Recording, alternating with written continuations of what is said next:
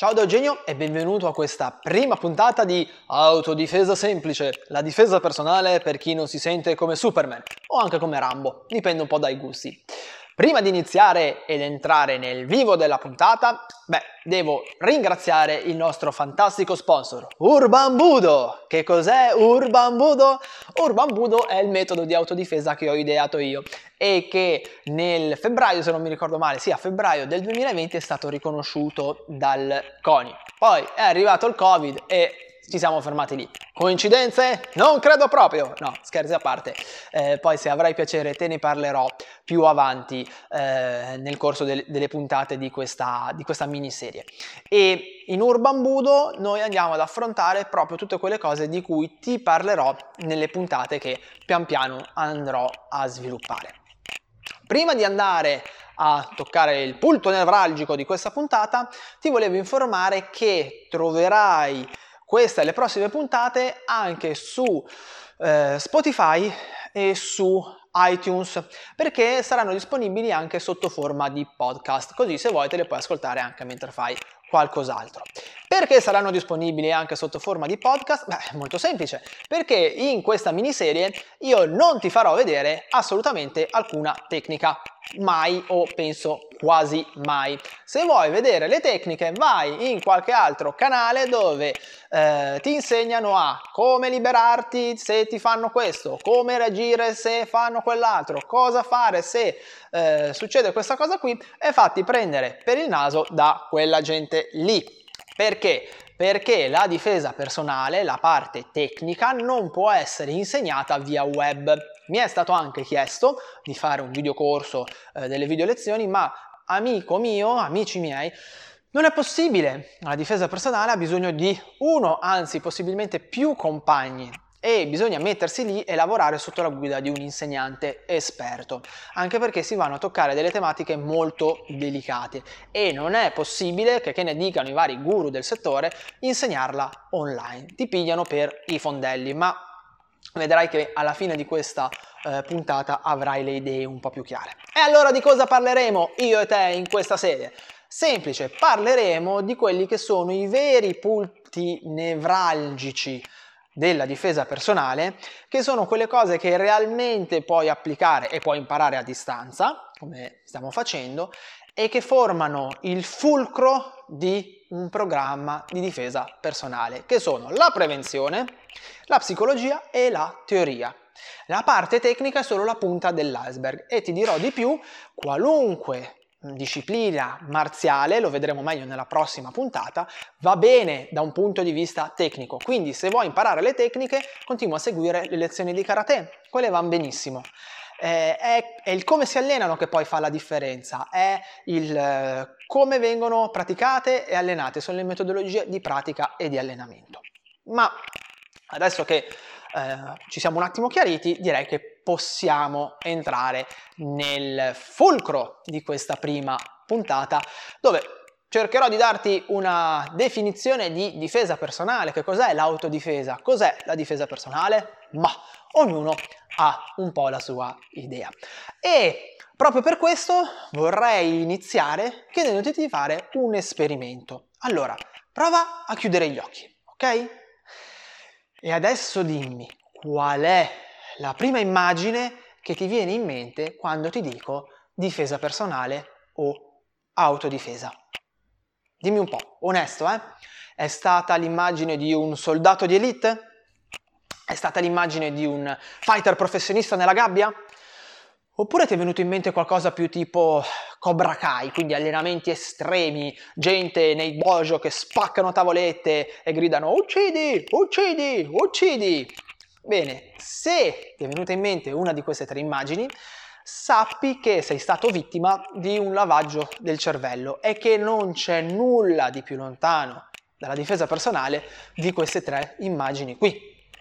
Devi sapere che purtroppo eh, negli ultimi 15-18 anni, forse anche qualcosina di più, eh, la difesa personale è diventata un vero e proprio business. E infatti non a caso gli inglesi parlano di business della difesa personale. E eh, dove c'è business c'è marketing, sembra un po' un, una pubblicità. e il marketing che è stato cavalcato in questi ultimi anni è stato un marketing molto aggressivo che aveva un unico e solo scopo, non quello di vendere eh, qualcosa di utile alle persone, nella maggior parte dei casi, eh? poi ci sono sempre alcune eh, realtà di nicchia che invece sono soltanto da lodare, ma è stato quello di vendere un'altra identità alle persone, quella dell'eroe, quella del soldato. Se tu fai difesa personale diventi come un Navy Seals, diventi come Superman, diventi quella persona che nel momento del bisogno, nel momento di rischio, è in grado di risolvere la situazione e diventare l'eroe della cricca. Ma sapere la verità, sta minchia, perché nel momento in cui tu ti trovassi in una situazione di pericolo, ci sono tante incognite che devi essere in grado di gestire e non per primo il come ti sentirai tu in quel momento in quella situazione. Ma non bruciamo le tappe, ci arriviamo. Adesso vorrei dirti cosa viene in mente a me quando penso alla difesa personale. Se io dico difesa personale, a me si figura nella mente l'immagine di un padre di famiglia stanco che sta tornando a casa dopo una giornata di lavoro stressante, impegnativo, con la testa che gli ronza da quante informazioni ha dovuto smistare e che girando l'angolo si trova nel posto sbagliato al momento sbagliato. Mi viene in mente una ragazza che scende dal treno in una stazione vuota, desolata, e sente dei passi che le camminano dietro e che pian piano si avvicinano e si fanno sempre più rapidi mi viene in mente un, un, ragazzino, un ragazzo di magari 18-20 anni in discoteca che quella sera, mannaggia la miseria, ha sbagliato e ha incrociato lo sguardo della ragazza sbagliata. E dopo un 15-20 minuti si trova, neanche lui sa bene come, neanche lui sa bene il perché, in un parcheggio dover affrontare il rituale di sfida eh, di un troglodita che eh, non vuol fare nient'altro che eh, sottolineare, rinforzare la posizione all'interno del suo branco. Quando io parlo di difesa personale o di autodifesa mi vengono in mente persone normali che in situazioni reali di pericolo hanno paura, si sentono il cuore squarciargli il petto, le, le ginocchia tremare e la voce blu- bloccata in fondo nella pancia che non riesce a venire fuori e che tutto quello che vorrebbero fare sarebbe essere a casa al sicuro e non dover fronteggiare una situazione del genere. Ed è proprio a queste persone qua che si dovrebbe rivolgere la difesa personale.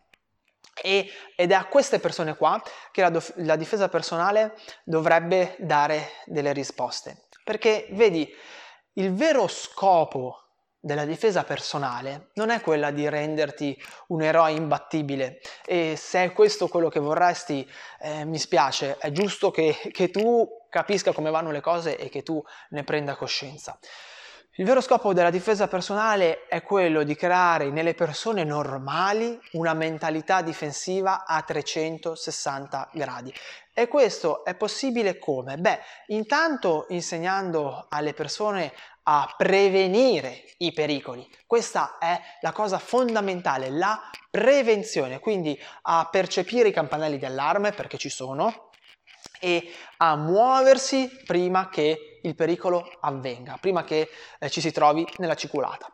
Poi, se tutto questo non è eh, fattibile, la difesa personale ti deve insegnare a eh, gestire il pericolo possibilmente con delle tecniche di difesa verbale, di dialogo, ok? Di dissuasione verbale, chiamiamola come eh, si vuole. E se anche tutto questo non fosse stato sufficiente, solo allora ti dovrebbe dare le eh, capacità per uscire più rapidamente possibile dalla situazione di pericolo cercando di portare meno danni possibili a casa e eh, cercando appunto di eh, risolvere la situazione nel minor tempo possibile e più rapidamente possibile.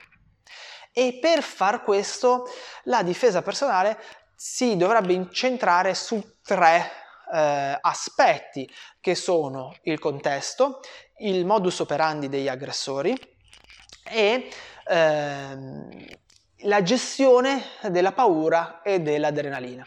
Perché se non si considerano questi tre aspetti, la difesa personale, per quante tecniche tu sappia, per quanto tu ti possa allenare, per quanto tu eh, ti possa fare il mazzo in palestra e sottoporti ad allenamenti davvero duri, se la difesa personale non affronta questi tre argomenti, beh, è monca, ok? È una tigre senza gli artigli.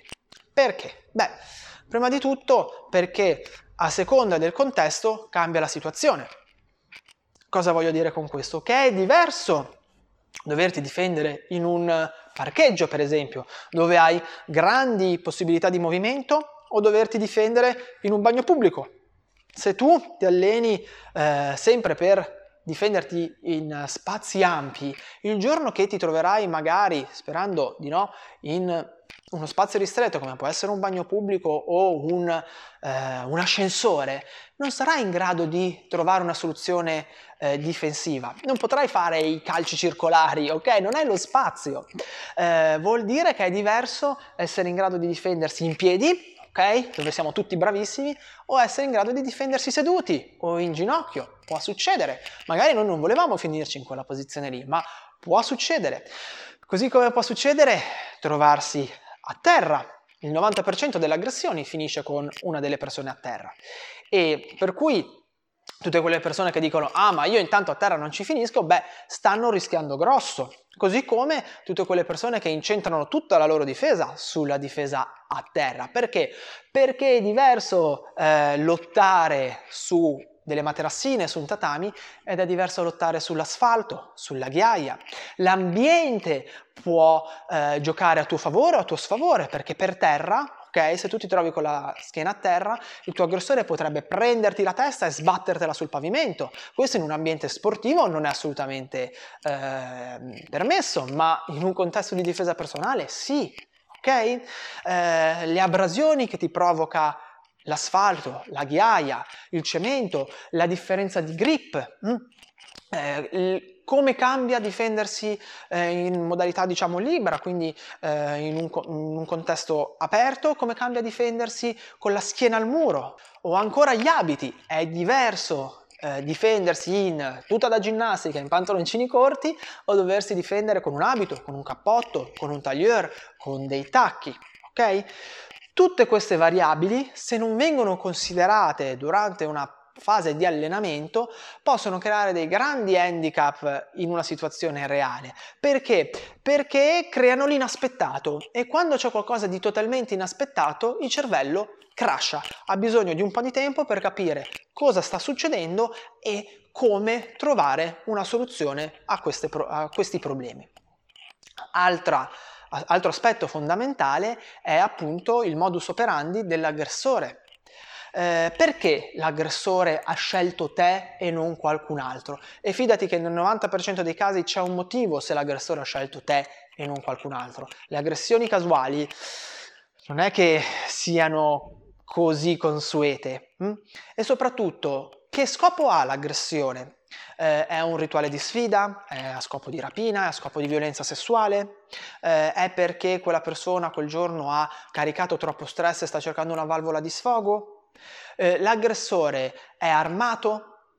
L'aggressore è sotto effetto di metanfetamine o di cocaina? Cambia. L'aggressore è solo o eh, è in gruppo? Mi ha fatto un agguato o sta iniziando un, una fase di dialogo per cercare di distrarmi? Il modus operandi dell'aggressore fa sì che tu possa scegliere la maniera migliore, se vogliamo dire così, per interfacciarti con il tuo avversario e cercare di arginare la situazione prima ancora che questa si verifichi ed è altamente possibile. Non è facile, ok? Però è altamente possibile.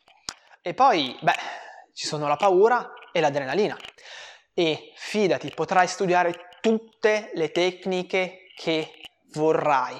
Potrai allenarti come e quanto vorrai, ma se non sarai in grado di gestire la paura e l'adrenalina, non sarai mai in grado di difenderti. Nel momento in cui ti troverai davanti uno sconosciuto, non collaborativo, il cui unico desiderio è quello di farti più male possibile, nella maniera più feroce possibile, e tu ti sentirai il petto aperto in due dal battito del cuore, le gambe come di gelatina, la voce bloccata in gola che non viene fuori e il fiato che ti raschia la gola, beh, ti posso garantire che per quanto il tuo bagaglio tecnico sia ampio, tu non sarai in grado di difenderti. Anzi, non solo, le tecniche a quel punto potrebbero div- addirittura diventare un bagaglio ingombrante, perché tu cercherai di recuperarle, cercherai di applicarle, ma non ci riuscirai e quindi tutte le tue convinzioni, tutte le tue sicurezze sul fatto che tu ti sei allenato, hai studiato e sai come